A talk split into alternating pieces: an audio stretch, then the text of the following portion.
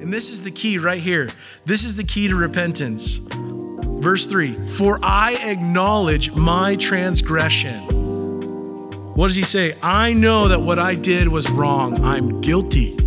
You're right. I'm wrong. There's humility. That takes humility to say that I'm wrong. I'm wrong, God. I did it wrong. I, I didn't, I shouldn't have done this. I knew your line and I crossed it, but God, forgive me, please.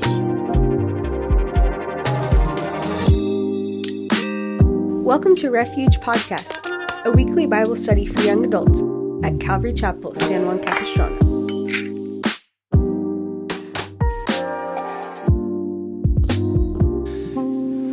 Second Samuel, chapter twelve, and then Psalm fifty-one. So as you know, uh, or if you don't know, we're going through the book of Psalms, and uh, we're in the fifty-first chapter tonight, and um, we've been looking at uh, just the different psalm writers. Uh, Asaph was a couple weeks ago, and uh, different stuff like that. So um, the theme is still prayer and praise, and this tonight is a prayer of David, and it comes on the cusp of a very serious uh, time in his life, and so we want to. Uh, we're gonna the okay, just disclaimer. So. The the topic that we're going to cover tonight um, is, is a heavy one, so just be prepared. We're all adults, and uh, so I may say some words that, I'm not going to cuss or anything, but I may say some words that you're like, whoa, um, he just said that word, and uh, that makes me feel kind of uncomfortable.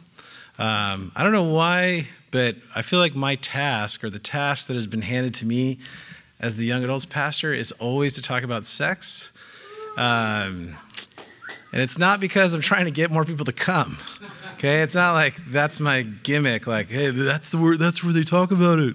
Um, like, you should go, man. Talks about how to get a wife and like all that. Although that does happen, but um, that's not the main goal or like what I'm trying to do. And so I just want to, I don't want to start by saying I'm not, we're not doing this for shock and awe.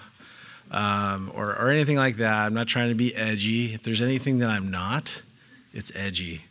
Um, so, but this is what the Bible teaches. This is what the Bible teaches, and I think it's good to um, it's good for us to understand what the Bible teaches when it comes to sexuality. We live in a very hyper-sexualized society um, that can swing us to either side of the pendulum of sexuality, where it's uh, it's something that there is no limit to, and uh, the church is even going that way, where um, there's there's no rules, and that's just simply not what the Bible teaches. But the Bible also does not teach that it's something that um, is wrong. Okay, and so we're gonna try to. That's a tough balance. So we're going to try our best this evening. And if, if there's anything I say tonight, I just want to, you are more than welcome to come and argue with me. Or not argue, but like if you have a, a different view, like let's talk about it. I, it won't hurt my feelings at all. Um, we are not a church. We are a Bible study. So um, so again, the, I'm open for discussion and and of course like prayer. So like if you need prayer, like let's pray about it. Not not just that tonight's going to cause arguments. I hope it doesn't, but um, we try and keep things biblical, and that's what we're going to try and do this evening. And uh, that was my announcement for the night. Uh, then the other announcement is some of you have been like, oh, dude, we're switching to Mondays, and um, we are, but not till the new year. So we'll finish out the month of November, uh, break for the month of December like we usually do, and then it'll kick back up again in January uh, on Monday nights. So, so uh, it'll be uh, T B D or whatever, to be determined. I hear that's an acronym uh, or something like that. So that that's going to be changing, and just uh, just to give you guys a heads up, but not till the end of November. So, yeah, I want to say yes. It, it the cement has been poured. I'll just say that. Yeah. So. It's hardening. Um, so, all right, let's pray. Actually, why don't we all, why don't we all stand for the reading of God's word? So we're going to read first out of Psalm fifty-one. I'm just going to read it to you. You don't have to read with me. But I'm going to read it, and then we'll pray and we'll sit. Psalm fifty-one. Have mercy upon me, O God, according to your loving kindness and according to the multitude of your tender mercies. Blot out my transgressions. Wash me thoroughly from my iniquity and cleanse me from my sin. For I acknowledge my transgression, and my sin is always before me. Against you and you only have I sinned, and done this evil in your sight, that you may be found just when you speak and blameless when you judge. Behold, I was brought forth in iniquity, and in sin my mother conceived me. Behold, you desire truth in the inward parts, and in the hidden part you will make me to know wisdom. Purge me with hyssop, and I shall be clean. Wash me, and I'll sh- I shall be whiter than snow. Make me hear joy and gladness, that the bones that you have broken may rejoice. Hide your face from my sins, and blot out all my iniquities. Create in me a clean heart, O God, and renew a steadfast spirit within me. Do not cast me away from your presence. Do not take your Holy Spirit from me. Restore to me the joy of my salvation, and uphold me by your generous spirit. Then I will teach transgressors your ways, and sinners shall be converted to you. Deliver me from the guilt of bloodshed, O God, the God of my salvation, and my tongue shall sing aloud of your righteousness. O Lord, open my lips, and my mouth shall show forth your praise. For you do not desire sacrifice, or else I would give it. You do not delight in the burnt offering. The sacrifices of God are a broken spirit, a broken and contrite heart. These, O God, you will not despise. Let's pray. Lord, we, as we come to your word tonight, we come to it understanding, Lord, that you desire to reveal your heart to us. And um, Jesus, we just pray that you would teach us and lead us and guide us through this, Lord, as we are in a, a very confusing time. Um, growing up, it's a, it's a very confusing time to be growing up and solidifying beliefs. And so, God, we pray tonight that you would bring things again under the scope of your word. And, God, that we would view our lives through your word. And, um, Lord, to do as it says. And, and, Jesus, we desire to draw closer to you tonight. And, and Lord, we want to be open to um, the leading of the Holy Spirit. God, that you would touch hearts, Lord, like only you can. Lord, I can't convince anyone of their need. Only you can. And so, Jesus, we pray that you would convince us again of your love for us. Convince us again of our need for you. And, and God, we just pray that you would uh, move powerfully among us this evening in Jesus' name. Amen. You may be seated. Well, Psalm fifty-one, it comes on the heels, as you might have seen in uh, kind of the intro underneath the The text there. It says, a prayer of repentance to the chief musician, a psalm of David, when Nathan the prophet went to him after he had gone into Bathsheba. Now, that story, the setting of that story is in Second Samuel chapter twelve. So you had your finger there. We're just going to read a little bit of it. You may know this story. Um, you may not know this story. And so we just want to put it in its proper setting so that we can all be on the same page of understanding. Um, and that is, in verse one, it says, Then the Lord sent Nathan to David, and he came to him and said to him, There were two men in one city, one rich and the other poor.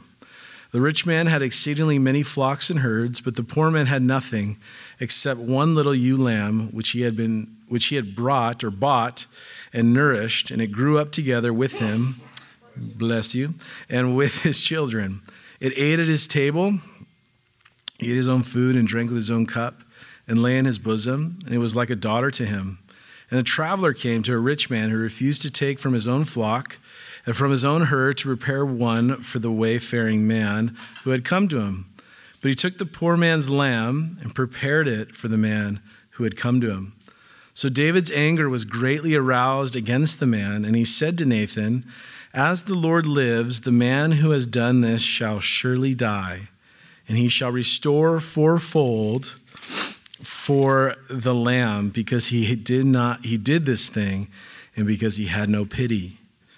Then Nathan said to David, You are the man. Thus says the Lord God of Israel, I anointed you king over Israel and delivered you from the hand of Saul. I gave you your master's house and your master's wives into your keeping, and you gave the house of Israel and Judah. And if that had been too little, I also would have given you much more. Why have you despised the commandment of the Lord to do evil in his sight? You have killed Uriah the Hittite with the sword, and you have taken his wife to be your wife, and have killed him with the sword of the people of Ammon. Now, therefore, the sword shall never depart from your house, because you have despised me and have taken the wife of Uriah the Hittite to be your wife. Thus says the Lord. David, um, one of the things that we know of David in Scripture is he is called a man after God's own heart. He wrote countless, countless worship songs. But David was not immune to an overt sexual appetite. Like, like any other person, he had um, an issue. He had an issue with with sex, and, and it was something that plagued his life. Um, and in this instance, the setting of this psalm is off of this story. And if you don't know the finer details of the story, David was supposed to go off to battle. It was the time where kings would do that, and he decided to stay back. And as he stayed back, woke up from a nap, went out on his, his porch there, and he's overlooking the city. And there is a woman bathing on her roof. And it's funny that her name's Bathsheba, and she was taking a bath. And it's like, what? Did, oh my gosh, you know, is that how she got her name? And whatever, we don't know. Here's what we do know, is that David lusted after her, and he sent men to bring her to the house. Um... And there's a lot of speculation, like she did it on purpose, or like she only went because he was a man of power and all this stuff. Okay. The text doesn't say that. All it says that a man lusted after a woman, went and got her, brought her to the house. They slept together. She got pregnant. And David goes, oh no. Oh no. So he tries to cover his tracks. He brings Uriah home from battle. He was out fighting for the king, for king and country. It's a terrible band, but he's out there fighting, right? They are. So they're out fighting, okay? Sorry. Uh, and so David calls him home. And David's like, why don't you go? Hey, man, what's up, Uriah? So glad you're back. Why don't you go home and hang out with your wife? And Uriah was such a, a godly man. He's like, how can I do that? Like, the my friends are out fighting, and I'm going to go home and spend the night with my wife? Like, I don't think so. And so he slept on the porch of the king's house. And so David got even craftier, and he's like, I know what I'll do. I'll get the guy drunk. Then he'll certainly go home and hang out with his wife, sleep with her. And then might, you know, we could say it's his baby. Gets him drunk. And Uriah passes out. Can't make it home. And so the next day, premeditatedly, David writes a letter to the head general and tells him, when Uriah comes, I want you to put him in the front of the battle, the heat of the battle. And when the archers come up on the wall, I want you to pull everyone back except him. Some believe that Uriah delivered the note himself, his own death sentence, which is just so jacked. Okay, and that's what happened.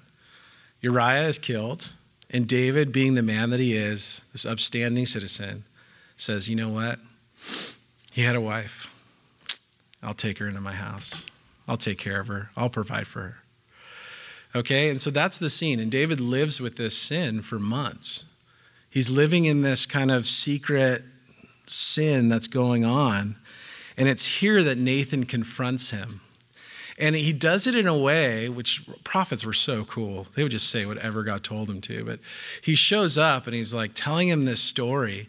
And David begins to see his sin fleshed out in a different way. And as he sees it, he's disgusted with it. In fact, he says, I know exactly what that guy deserves. He deserves death. He deserves death, man. That just like, just like I do. That guy deserves death. And Nathan tells him, man, you're the guy. This is what you've done. And David pens this psalm in his repentance to the Lord. The psalm is written as a personal song of repentance to the Lord, but yet used by the Lord as a public display of what repentance looks like. What repentance looks like. Repent means to turn the other way. It means to go the opposite direction. And so that's what we're looking at tonight. But there's three things we want to look at specifically this evening. And that is, number one, the main message of the Bible on sexuality is not prevention, it is redemption. That is the main message of the Bible when it comes to sexuality. Sexual sin, number two, sexual sin without repentance will damage or destroy your faith. Plain and simple. And number three, repentance restores our relationship with God. Okay? So I don't know where you're at in life and what's going on in your life, but um, it doesn't matter if you're married, if you're single, if you're engaged, if you're... Uh, whatever you, whatever you, wherever you're at in life, like this applies to, to us, because all of us are given a sense of sexuality. It's what we're, it's built into us. And this existed pre-fall, and we'll get to that in a minute. But first of all, we want to tackle this, this thought of the message of, of sexuality in the Bible is per, is redemption, not prevention. The Bible is not a sexual textbook, okay? It's not why you read it. It's not like, well, what does it say about, you know, that stuff. It's not a sexual textbook, but what it teaches on sexuality is the greatest teaching on sexuality that can exist, because it is written by the one who made us and the one who placed into us this desire, and it's actually the guy who set up factory settings. Like the factory settings of who we are, it's it's written by him. It's like the manual guy who invented it and wrote it. And so if anyone's going to explain how it's to be made or how it's to be used, it's him. So the Bible does not teach that virginity is the pinnacle of human sexuality. Okay? It's really quiet in here. And it's really warm. The Bible does not teach that virginity is the pinnacle of human sexuality. Sexuality. And let me explain that. Genesis tells us that God made man and woman and told them to be fruitful and to multiply. This is pre-fall. This is pre-fall. That two should become one flesh.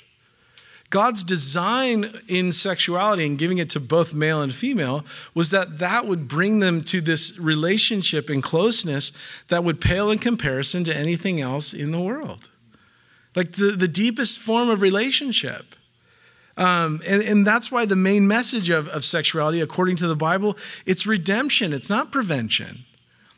Okay, it's not just saying like, never go there, ever, ever, never, ever, never, never, ever, right? In junior high, that's like all I ever heard.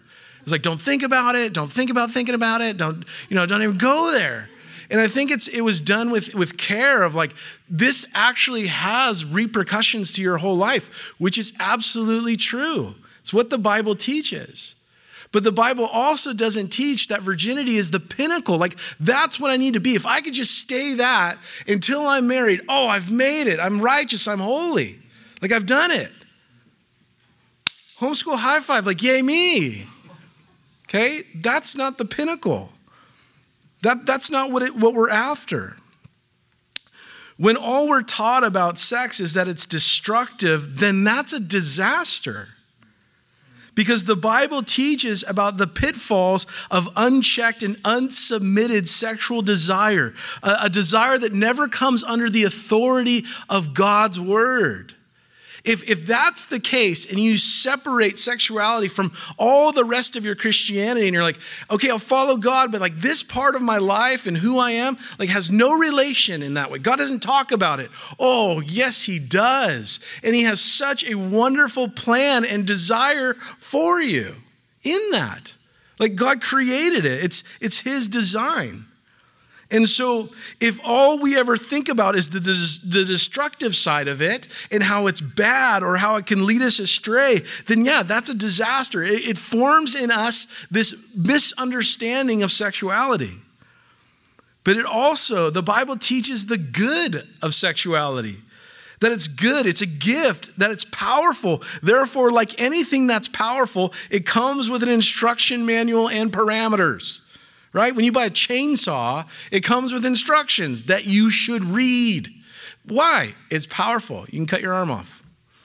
Like super easy. Um, not that I've known from experience, but like that would be horrible. That's a very powerful thing in your hands. And so there's instructions. There's a way for it to be used. And there's also ways that it's not to be used. And let us not forget that this pre-fall call and invention of sexuality, it has been affected by sin just like anything else in the world. All of it has been affected by sin. And so when we bring it back under the authority of God's word, we're bringing it back to the garden factory settings of which God designed it for. So the reason, the reason being, if we're only, if we only think of sexuality as something to be suppressed, although on the outside we may achieve purity, it doesn't change the inside, right? If we just suppress that, and it's not like, I'm not even going to allow that to be a part of my life. Guys, that's not prevention either. Suppression often leads to this, like, as soon as you get some freedom, you are out, like, going crazy. Someone winks at you and you're like, that's it. That's it. Did it. Woo, swiping or whatever. Like you suddenly, like, because you've suppressed it and not addressed it and not allowed it to come under and be a part of who you are as a Christian in Jesus Christ, then guess what? You've separated that from the rest of who you are. It's a part of who we are. It's God invented, God intended. And so suppression of it doesn't bring about the proper understanding of it either. So what is the proper understanding? What are we supposed to do with this? Some people are like, what do I do with same-sex attraction? What do I do with, with the fact that, like, I have no attraction? Like, I don't really care about it. It's not really a desire of my life. I don't, I'm not really in that hyper mode. And some people are like, I can't think about anything else. Anything, everything. She could wear a trash bag. Doesn't matter. I, I'm just, my imagination or whatever, or pornography has twisted me up so bad. Like, I can't unsee what I've seen. And so what do I do? Well, the Bible talks about it. And the reason we're bringing this up is because of what happened to David, right? So this is not just off some crazy, like, you know what? I really want to talk about this tonight. So I'll find some text and, and I'll just make it about that. So everyone thinks I'm cool. This is not cool. None of this is cool. I don't, I want to go home. But um, so suppression doesn't work either. Although on the outside we may achieve purity, it doesn't change the inside. So using shame to achieve success is not the gospel. Using shame Like, like you know, it, it doesn't change anything. Although you may achieve some outward thing, like you're messed up on the inside, it also changes your view of the gospel. So who, you know, that old thing I remember as a kid, um, and I think it was meant well. And it was. It got the picture across, like, the pastor had like a cup of water and like six kids on the stage. It was like, drink out of this, drink out of this, drink out of this, and had them all drink. And then he spit in it, this like nasty, nasty chocolate. Like he put chocolate into it and was like, here, and handed it to the next kid. And they're like, I don't want that. And he's like, see, purity. Like, who wants to drink this? And the gospel says that Jesus does. Jesus does. Like, That's that's where we have to understand. Um, I don't know, crazy stuff.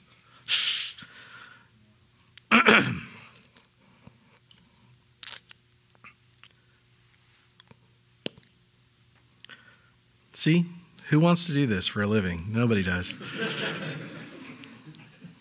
But isn't that so many people you've talked to? Like, who wants to be with me? Like, I'm damaged. So, like, I can't do that. I can't be a part of that. Or who's going to want me? I got to hide all this stuff and suppress it and suppress it and suppress it. And Jesus is saying, that's what I died for. Like, that's what it's all about. Like, to bring even that, like, even that stuff. And he's like, yeah. Did you know that I, I know all about it? Like, you can't hide it from me. It's like Adam and Eve in the garden when they were buck naked and, like, hiding. And God's like, where are you? And they're like, we did it. We hid. It's like, it's not like they were actually hiding anything, right? And they're like, we're, we were naked and we got scared. And God's like, hey, who told you that? Like, who told you that? Why were you ashamed all of a sudden? You see, shame is a, a tool that the devil uses. And, and sexuality is something that the devil uses to shame us into even a further pit away from God. Like, I'm already on this road. I'm already like so trapped. Like, there's never getting out of it. I'm so ashamed of it. Like, like nothing else, it brings that kind of shame. And so it pushes you even further and further away from God. And God's saying, that's not the gospel. It's not the gospel. The gospel says that Jesus wants you. He knows you. He loves you. He died for every one of your sins. All of them. All of them. It's crazy. That's the, the love of God. And that's what the Bible tells us. It's not about just prevention. It's about redemption. So if you've made mistakes and you've screwed up and like gone down that road and now you're like, I'm trying to walk with God and so I'm just trying to prevent, like I'm on defense all the time. Do you know that God wants to redeem your sexuality back? To make and to come under his authority? To to to say that it's it's not the end? Like your sexuality is not who you are. Guys, it's not who you are. You are much more than that, aren't you? You are much more than who you're attracted to. And to make up your whole identity based on who you're attracted to, you are cheapening the image of God in which you were created in. You're more than that. Don't sell out. Don't sell yourself short. Understand that you're created in the image of God, loved by him, designed by him, given a future and a hope, saved by his grace and by his own blood. Don't cheapen it. Don't let the devil cheapen it and tell you that's all you were placed on this earth for, is that drive. Figure that out. Embrace that in totality. And when you do, you'll finally be happy. I can tell you it's not going to do it. You're like, oh, if I could just get married, like this will satisfy that. No, it won't. No, it won't. It's an appetite that is, it's not satisfied in this life. You know, someone asked D L Moody like one time, this old, he's old. When will you stop lusting? Like, when did you stop lusting after women? And he said, when it happens, I'll let you know. Like, it, it's not that something just turns off or like once you get married, you're like, I'm good. I'll stop looking at porn now. No, you won't. It, no, you won't. That's why the, the idea of like the secular bachelor party is the most ridiculous thing in the world. Like, we'll get it all out of our system in one night. Like, just strippers and, like, Vegas and woo. And, like, we'll get it all out of our system at once. Like, all I needed was that one night of craziness and, and uninhibited, like, just doing whatever I want. And there, there it is. Now I'm ready to settle down. Are you kidding me? What a lie that is. But what what happens within marriage is that you have to learn, I think all of us, and what we're learning now before you're married or engaged or whatever, you are learning to um, to steward your sexuality towards that person you'll be married to. You have to take care of it because it's not for you. It's for the person that you'll be married to, right? It's a gift that you give to them. It's something that is to draw you closest together. It's something that God says is blessed and it's worshipful within the parameters in which God lays out. That's why when the Bible talks about sexual immorality, if you're like, well, what does that mean? Like, what, is, what does that really mean, sexual immorality? Paul got sick of all the like detailed questions, like, you know, that, that we try and do. Well, we're like, what about this? Like, is that sexual immorality or is this? And he's like, you know... What about this act? Is like that too far, right? Like how far is too far? Like is this too far? Is that too far? It happened in Corinth. Paul's like, you know what? Here, we're just going to address everything right now.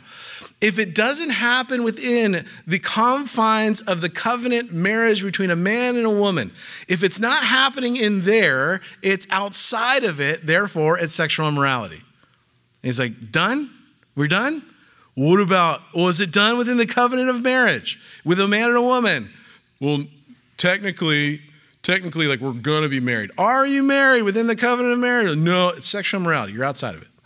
Done. Like we're not going to go against, you know, well, is, you know, Frenching or whatever. Like, is that okay? Like, can we hold hands? Like, can I have a side hug? Can I, you know, Paul's like, no. Covenant.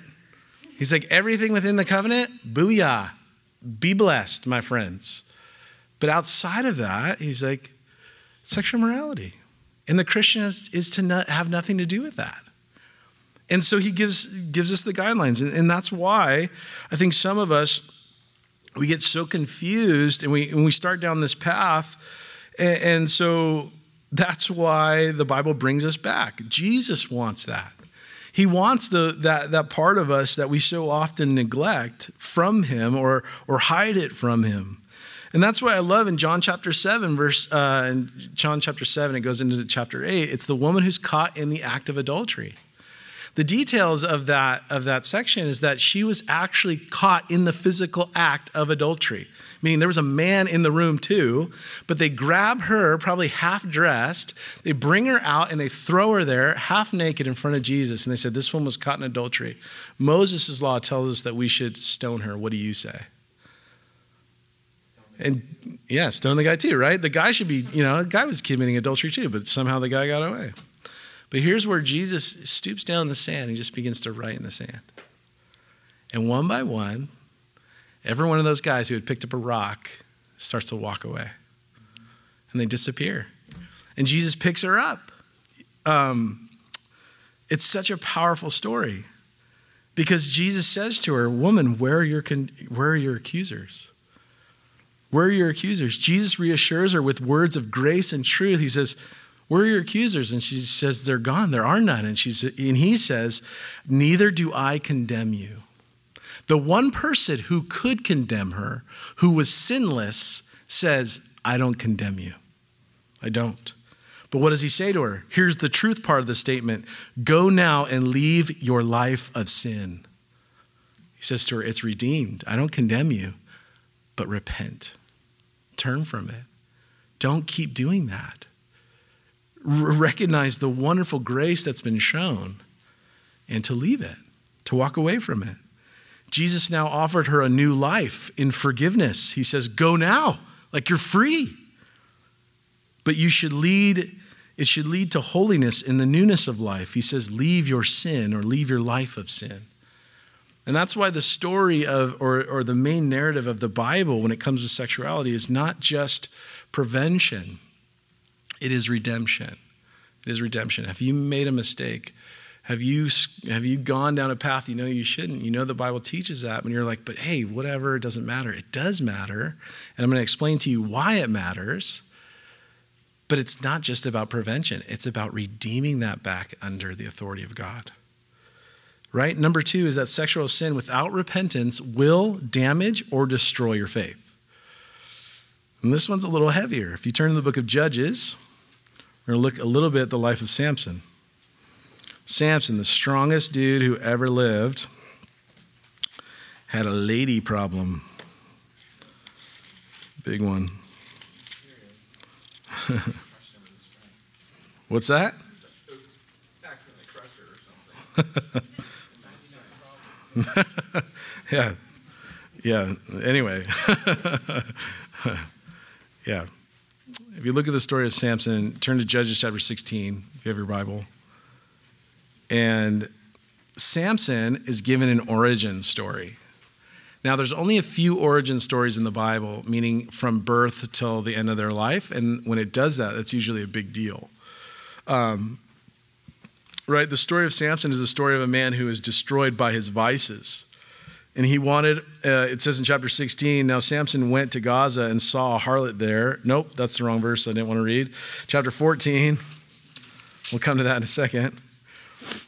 Chapter fourteen, it says, uh, this is Samson speaking, right? He has a Nazirite vow. He's not supposed to marry a, a woman of the Philistines, but what does he say? I have seen a woman in Timnah, the daughters of the Philistines, now therefore get her for me as a wife. He saw a woman that he wanted. Turn over to chapter sixteen, verse one. Now Samson went to Gaza and saw a harlot there, and he slept with her. So he lusted after her, another woman. He's supposed to be married at this point. And then you go further down in chapter sixteen, verse four. It says, afterward it happened that he loved a woman in the Valley of Sorek whose name was Delilah, who also was a harlot and a prostitute. Salmon, uh, salmon is rich with omega threes. No, Samson... Samson, um, first of all, he wanted a woman. Then he lusted after a woman. And then, and then he like just fully shacks up and loves this woman who, who you shouldn't have anything to do with. She's a Philistine. She's the enemy. And there he is, like, I'm in love. I'm in love. And it was through this relationship, I don't know if you if you know the story of Samson, uh, but he was so addicted to his sexual sin with Delilah that he would give up what was most sacred for him. He was so addicted to it that he could not overcome it. And so every time she asked him, tell me the secret of your strength, he's like, oh, baby, no, I can't do that. And she's like, please. He's like, well, if I if I don't tell her something, like, I'm not going to be able to, well, I'll give her something. And so he starts getting closer and closer. Remember what he tells her, if you weave my hair into seven, you know, the seven uh, braids of my hair, if you put it through a weave, um, then I'll lose my strength. He gets closer and closer. And finally, he tells her, the secret of my strength is my hair, which is not even true. Do you know the secret to Samson's hair, or to Samson's strength? It was not his hair. I'm having a rough time tonight. The secret of Samson's strength was not his hair. It was God. Okay? And it was there that she shaves his head, shaves it clean. And the saddest verse of, of this story is when he says, she says to him, the Philistines are upon you, verse twenty.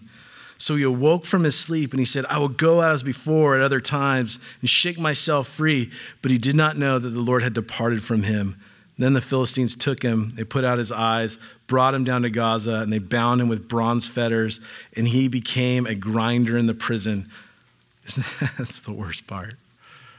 She shaves his head. He jumps up and he's like, I'll do like I've always done. I'm going to kick butt because I'm amazing.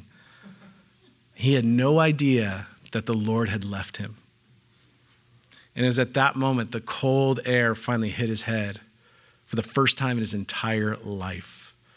Every year I get this weird thing and I'll shave my beard off. And the first time I do it, like wind will hit my face and it is the scariest, weirdest feeling. After months of like not feeling that, I can't imagine. His whole life, he never felt that. And then boom, one day the cold air hits his head and he's like, something's not right. He didn't get to see much. They took his eyes out. And they brought him to a prison. They hooked him to a, a, a grinding wheel. And that's where Samson just walked in a circle, blind, pushing a wheel, crushing grain, just like an animal. Samson was blind long before he took his eyes out, though. His lust and sexual desire had blinded him. And now that he was physically bound to this mill, he was bound the whole time, shackled and going in circles in sexual sin. And this is what an unrepented, this is what unrepented sin looks like. It looks like that. But look at the end uh, at verse twenty-two in chapter sixteen. This is one of the greatest sentences ever. However, the hair on his head began to grow again after it had been shaven. Right? Right after, like this horror, like, oh my gosh, what happens? However, there's redemption that's coming because God is good and God is gracious. Like in the sin that he committed, God still didn't, he didn't say that your sexual desire, it, it was something that had, had become the greatest part of who he was. He's like, can I not redeem that and change that and save you from that? And that's why the Bible does warn us, guys, about the danger of sexual immorality. It doesn't say like, yeah, it's fine and it's no big deal. Like, it's not about it's not about um, prevention. It's about redemption. Like, it's okay. You can do whatever you want. No, that's not the message of the Bible. The Bible says if you made mistakes, there's redemption for you. Absolutely. God wants to use that. It's a part of who you are. But the Bible also warns against unrepented sexual sin. Like if you keep on going. First Corinthians six, eight, eighteen, it says, flee from sexual immorality. What is he saying? Run, like run from it. Don't like dance around with it and think it's okay and like, oh, I'll just hide it all. What's he saying? Run. Every other sin a person commits is outside of the body, but the sexual immoral person sins against his own body. It seems like, oh, I'm not even going to get into it, but that's a gnarly verse. So Paul's instruction for us is run. Like, don't, don't go there because of, of the damage that it can cause. when it's not under the authority of God and, and being stewarded under the authority of God. That's why First Thessalonians four, verses three and five, it says, for this is the will of God. If you've ever asked God, what is your will for my life? Well, he wrote it down. He says this, this is God's will for your life, your sanctification, that you abstain from sexual immorality.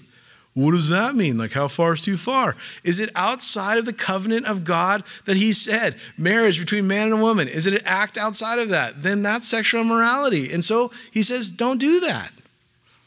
That's, don't do that. Crazy, crazy simple. He just defines it easy for us. And listen, why? It's not because it's not fun. Not because it doesn't feel good, not because you're not in love with that person, but because, because, like, that's like taking fire out of your fireplace and like juggling with it in your house. And you're like, it's totally fine. I got this. Check this out. You know, whatever, right? The fire in a fireplace, oh, it warms us. It brings light. You can drink your coffee next to it, pumpkin spice latte. And you're like, oh my gosh, it's fall. It's below seventy-eight. I can finally turn on my fireplace, right? The minute fire gets outside of the fireplace, that's a major issue. You're calling the fire department, right? And the same thing, like sexuality has a proper parameter. And within that parameter, God says it's so enjoyed. It's so blessed. It is a gift. It's for you. But man, when it gets outside of that, it has the potential for disaster. That does not mean that there are people who haven't fallen into that and Christian people that, that have wonderful marriages and they're fine. Like, yeah, but sometimes that's the exception to the rule. Like, it doesn't always end that way. And so we want to take it serious. The Bible teaches that sexuality outside of, of marriage, of one man and one woman, is dangerous and destructive, but the answer is not suppression. But we also cannot throw out what the rest of the Bible says about it, okay? There's a balance to it. And the last thing we're going to cover this evening is repentance. So turn back to Psalm fifty-one. I know we're kind of not expositionally teaching this evening, and you're like, what is this, Calvary? What is this guy not teaching verse by verse? How dare he? It's going to be okay, because now I'm going to. Look at what this says. Have mercy upon me, O God. Remember, this is David who premeditatedly murdered the husband of the wife, of the woman he was having an affair with. Okay? Just have that in your mind. And what does he say? Have mercy upon me, O God, according to your loving kindness, according to your multitude of your tender mercies, blot out my transgression. He comes to God and he says, God, I just want to ask, would you please be merciful to me? Do you understand? You see the humility here? The man who was once just super prideful in his own sin, like, I got away with it and no one knows. And suddenly it's finally seen and he goes, oh man, I've been so lost. According to your loving kindness, God, would you be merciful to me? Why, why did David say that? Because he knows that God has loving kindness and he is merciful. And so he says, God, would you please forgive me? Blot out my transgression. Meaning, would you take that pen and just blot it all out so it's all gone? Like, you can't see it anymore. Can you do that for me? Because it's not just these sins. Oh, man, there's so many. Transgression, it means to go past the line. Like, I, I know where God's line is, and I've crossed it. I've crossed it. That means to transgress. And he's saying, God, I, I knew where the line was and I crossed it, but God, can you forgive me? And then he says, wash me thoroughly of my iniquity. Iniquity is something, a sin that talks about the, the changing of the identity. It means that my, my identity has changed because I'm so intertwined in my sin that it's become a part of who I am. And he says, God, can you rip that out from me and recreate me again? Wash me. Wash it off if you can and cleanse me from my sin. And this is the key right here. This is the key to repentance. Verse three, for I acknowledge my transgression. What does he say? I know that what I did was wrong. I'm guilty. You're right. I'm wrong. There's humility. That takes humility. to say that I'm wrong. I'm wrong, God. I did it wrong. I, I didn't, I shouldn't have done this. I knew your line and I crossed it, but God, forgive me, please. And he says, I've sinned. And that transgression and that knowledge of what I've done, it's with me every single day. Well, look what he says. It is always before me. Like I see it. Like it's the first time it's ever happened. Time has not been kind to me. It's only made it worse and worse and worse. And I carry it every single day. And he says to him, uh, against you and you alone have I sinned. Wait a second. I'm sure Uriah's like, wait a second. I'm pretty sure I am. I should be getting an apology card in the mail any day now because you pretty much screwed up my entire life. So I'm pretty sure you sinned against me. But David, he doesn't say that. He says, God, it's it's between you and me first. Like I broke your law. And when I broke your law, it affected all these other people. So God, would you forgive me? I I've sinned against you. I've done evil in your sight, that you may be found just when you speak and blameless when you judge. Behold, I was brought forth. He says, I have this sin nature. It's a part of who I am. He says, behold, your desire, truth in the inward parts. In the hidden part, you will make me to know wisdom. He says, in, in, that's what you desire is truth in my heart, not just on my actions on the outside. What you want is, is truth and righteousness on the inside. And David says, I can't do anything about that, right? I can do all the outside things. I can make apologies. I can make sacrifices. I can go to the families. I can, I can try and like on the outside figure this stuff out, but I can't change my own heart. I can't wash my own transgression away. Like I can't do that. It's not possible. That's why he says, God, be merciful to me, please. You have to do it because I've sinned against you. I, I've broken your law, and you're the only one that can provide forgiveness that I need. Right? And then he says in verse seven, purge me with hyssop. He talks about, it goes back to Leviticus, and they would use this hyssop to bring cleansing. It's part of, uh, uh, of the cleansing laws. He says, purge me with hyssop, and I shall be clean. Wash me, and I shall be whiter than snow. It, it, the idea here is that when it's cleansed, it doesn't leave a remnant of that sin. It's completely and entirely new, like, like fresh snow. And he says it's even wider than that. Like David's trying to use words that like, if, if you will forgive me and you can cleanse me, if you can do that, it's, it's a complete cleansing, meaning the shame of it and the hurt of it and the guilt of it, it also is washed away. There's no remnant. Make, uh, he says, make me hear joy and gladness again. What does that mean? That he hasn't heard joy and gladness, right? Sin promises. Sin promises. Like, this is what it's going to bring. Joy and gladness shall fill your heart. And we always use that verse out of context. Eat, drink, and be merry, for tomorrow we may die. The, per, the point of that story is a guy who got prideful and built bigger barns. He's like, ah, we're going to enjoy it. And then he died the next day. It's not this encouragement. Yeah, party it up because tomorrow you might die. So just eat, drink, whatever you want. That's not what the text is saying at all. And so here, he says, I, I used to hear joy and gladness. And ever since this has happened, I haven't. Sin has driven a wedge between the joy of the Lord and, and me. I can't find it. Lord, would you restore that? And look at this verse, that the bones that you have broken may rejoice. Right? When, when Nathan comes in and says, you are the man, and punches him in the face with truth, it's as if every bone in his body broke and he says, I am undone, and collapses. And he says, Lord, if you will cleanse me, the bones that you have broken, those are going to rejoice and be healed again. Hide your face from my sins, blot out my iniquities. This verse, verse ten, he says, create in me a clean heart, O God, and renew a steadfast spirit within me. What is he talking about? He's talking about renewal. He's talking about renewal, a recreation, a right standing again. David is saying, Lord, the only remedy, the only remedy for this type of sin and what I've been going through, it's repentance. And here I am repenting. I'm repenting. Lord, I'm turning.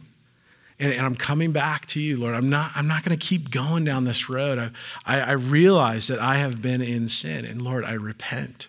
I repent. Something very personal that David wrote, God saw fit, right? This was picked long after David was dead. This psalm was picked specifically to be included within the canon of Scripture. Why? Because God is teaching us what it looks like to repent. He's teaching us what it is to repent. And when we repent, your relationship with God is restored, right? Notice he said, if you will cleanse me, I will be made whiter than snow. Right, right then, cleansed, restored, put back together, whole again. And that's, guys, repentance restores our relationship with God. It does. Not because of how, how wonderful you are at it, but because of what Jesus Christ has done on the cross. Because of what Jesus has done for us. He died to redeem our sexuality, those sexual sins and things that we've gotten into and fallen apart. And we're like, man, even this. And God's like, yeah, I want that. I died for that. I know that. I know that's your struggle. I know that's your temptation. But, but listen, you have been saved from the power of sin in your life. You're not removed from the presence of sin. We still live in this world, but the power of it does not exist anymore for the Christian. Meaning you can say no, because you have the Holy Spirit living and residing inside you. A power that raised Christ from the dead. And so he encouraged, the encouragement for us is to repent. The foolish thing to do is to keep walking on that wheel, just grinding it out every single day. Because the hope of the message and what, what it tells us is that, man, it's coming back. God saw fit to give Samson a second chance. Did you know that in the book of Hebrews, chapter eleven, verse thirty-one, it's called the Hall of Faith. Guess who's there? And what more shall I say, he says, for time would fail me to tell of Gideon, Barak, Samson, Jephthah, of David and Samuel, and of the prophets who through faith conquered kingdoms, enforced justice, obtained promises, stopped the mouths of lions, quenched the power of fire, escaped the edge of the sword, were made strong out of weakness, became mighty in war, and put foreign armies to flight. Did you catch whose names were in there? Samson and David. Two men that failed miserably were called later in their life men of faith. So whatever sin you've been caught up in, it does not mean your destiny is, is written in stone, like you're destined to suffer forever. There's renewal. And renewal comes through repentance. Repentance. Asking God for forgiveness. And then turning away from your sin. Like, I don't think we, I think sometimes we underestimate the power of the cross of Jesus Christ. We say like, well, God, you don't understand how, how dark this goes or how deep this goes. You don't know like the depths of the things I think about or, or what I've been involved in. And God says, I absolutely do.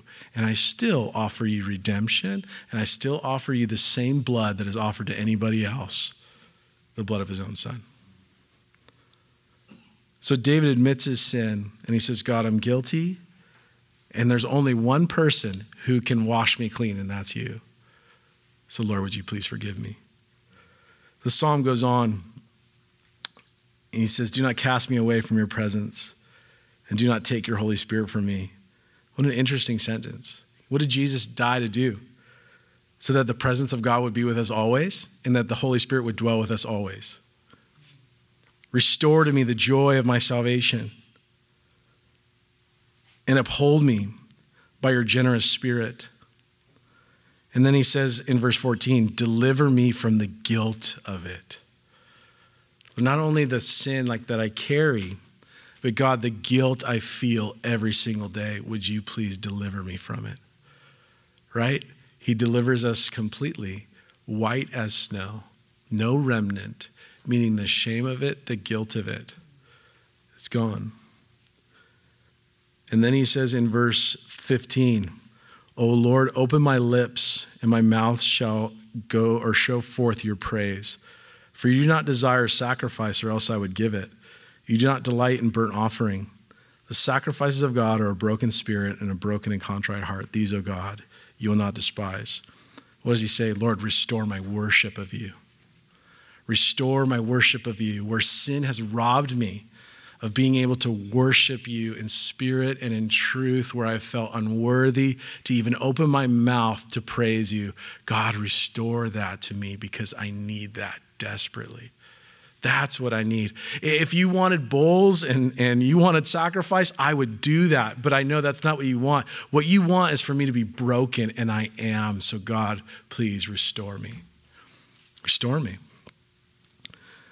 Repentance comes as we are broken over our sin, right? That's what Jesus said in Matthew chapter five. He said, blessed are those who mourn, for they shall be, uh, shall they, they shall receive comfort. It's not that we just mourn all the time. We're so sad. He says, blessed are those who mourn over their sin and who are broken over it. Why? Because they're going to receive comfort from the Holy Spirit. God doesn't leave you there. He says, I'm going to comfort you with grace, with mercy. That's how good God is.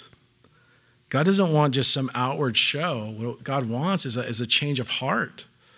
That's what he wants. And, and it's something I can't change, but what I can do is, is rend my heart. Remember, he says, don't, don't tear your clothes. Don't just like rip your garments. He's like, that's not what I want. I want a ripped heart. A ripped heart for the Lord. That's what God desires, because in that, God can restore. God can bring healing. But until that, like pride hardens it and hardens it and hardens it. And then eventually God just crushes it. And that's a, you know, You know, sexual sin is a gnarly thing, but it's not unredeemable. That is not the unforgivable sin. Did you know that? There's one, and that is the rejection of the Holy Spirit. It's the rejection of the Holy Spirit. That's the only sin that will keep you from going to heaven, right? God doesn't keep you from going to heaven. Unrepented sin and unconfessed sin is what will keep people from going to heaven. Sin is what casts people out of heaven. Not God. And so I want to encourage you tonight, if you got, you know, wherever you're at, man, I don't know. We all come from such different places, whether you were, grew up in a really bad purity culture, and so you feel like, I don't even know what to do with this, and I feel like I'm trash, and like you're not. Or maybe you're like, I don't even care. Suddenly I do. Under the conviction of the Holy Spirit, like this is wrong. Shouldn't be doing this. But I don't know how to get out. The remedy, the Bible tells us, is repentance. It's confession. It's repentance. It's brokenness. Like saying, God, forgive me. And in repentance, guys, there's restoration, whiter than snow. It doesn't mean you don't have scars from it and like you live with some of the consequences. Absolutely. Does sin have consequences? And everybody said? Amen. Yes, absolutely. The last thing you want is to continue to live with this hidden sin and still dealing with the consequences. Better to have the joy of the Lord restored in your life and you're still dealing with the consequences.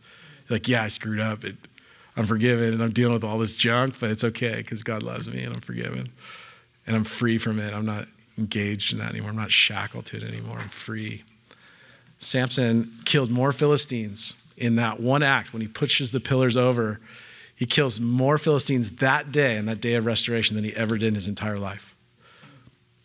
So, God can restore. Let's pray.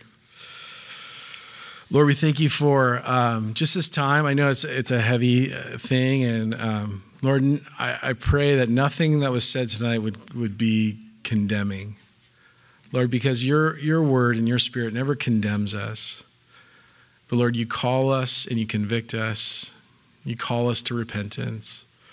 You call us with just that still small voice. And so, Lord, we're thankful. We're super thankful. I'm super thankful for the grace that we come under. But not just grace for the forgiveness of sin, but, Lord, there is power to overcome sin. And, Lord, thank you that it's not just about making it to the finish line. Lord, it's about redeeming all things back to yourself, bringing us back, Lord, to that relationship with you. And so, Lord, if there's anyone here that's just struggling, Lord, I pray your Holy Spirit would minister to them as we as we spend time worshiping you and just closing in this time where we're, we're focused on you, God. If there's if there needs to be just a change of heart and, and confession, Lord, I pray just take this time, that we would take this time to confess our sins to you and be washed and made whole, just as David did. Lord, I'm bearing my soul before you. It's something that was embarrassing and something that he was so ashamed of. Lord, you never you never cast shame on him. Told him, come, like, I know. And I love what, what Nathan later says. He says, your sins have been forgiven. He tells David immediately. In that moment of brokenness, he, your prophet tells him, your sins have been forgiven. They are.